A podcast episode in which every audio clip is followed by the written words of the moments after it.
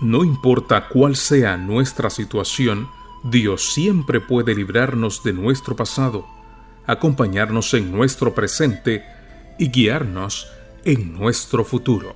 Bienvenidos a las meditaciones matinales para damas, escritas por Vanessa Pisuto en la voz de Isis España.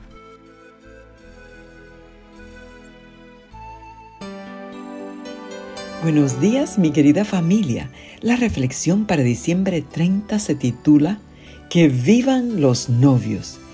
Sucede lo mismo con nosotros. Ahora vemos todo como el reflejo tenue de un espejo oscuro. Pero cuando llegue lo perfecto, nos veremos con Dios cara a cara. Ahora mi conocimiento es parcial, pero luego mi conocimiento será completo.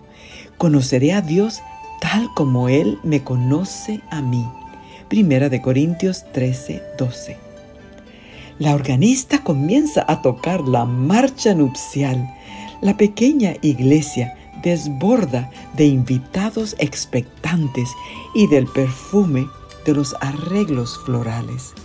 La novia da el primer paso sobre la alfombra blanca, irradiando belleza.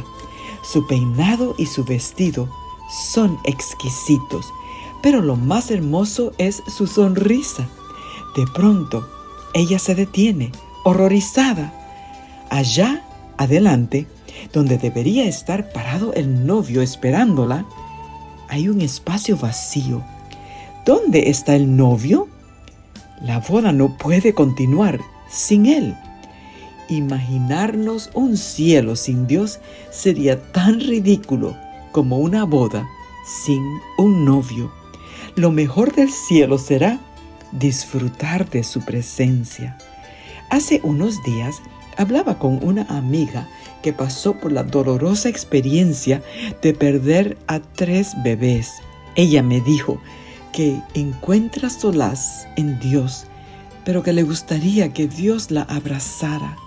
Ella está añorando el cielo, está deseando poder verlo cara a cara y tener una relación sin obstáculos ni impedimentos. Lo mejor del cielo es que podremos conocer a Dios como Él nos conoce íntima y profundamente. Podremos ver al Rey en su hermosura, reflejadas en su mirada, en los ojos del novio más amante, conoceremos nuestro valor y belleza como nunca antes. Anhelar el cielo es añorar la presencia de Dios, es desear estar mucho más cerca de Él hasta poder tocarlo. En su artículo, Sin Dios el cielo sería el infierno, Randy Alcorn dice que la mejor parte de la tierra nueva será disfrutar de la presencia de Dios. Él realmente vivirá entre nosotros. Apocalipsis 21:3. Así como el lugar santísimo contenía la deslumbrante presencia de Dios para el antiguo Israel, también la nueva Jerusalén tendrá su presencia. El mayor milagro de la tierra nueva será nuestro acceso continuo y sin obstáculos al Dios del esplendor eterno y del deleite perpetuo. Será algo absolutamente incomparable. Señor Jesús, añoro el día en que pueda verte y abrazarte por primera vez.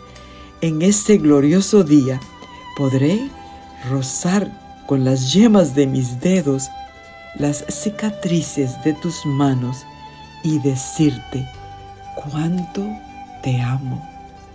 Que tengas un bendecido día.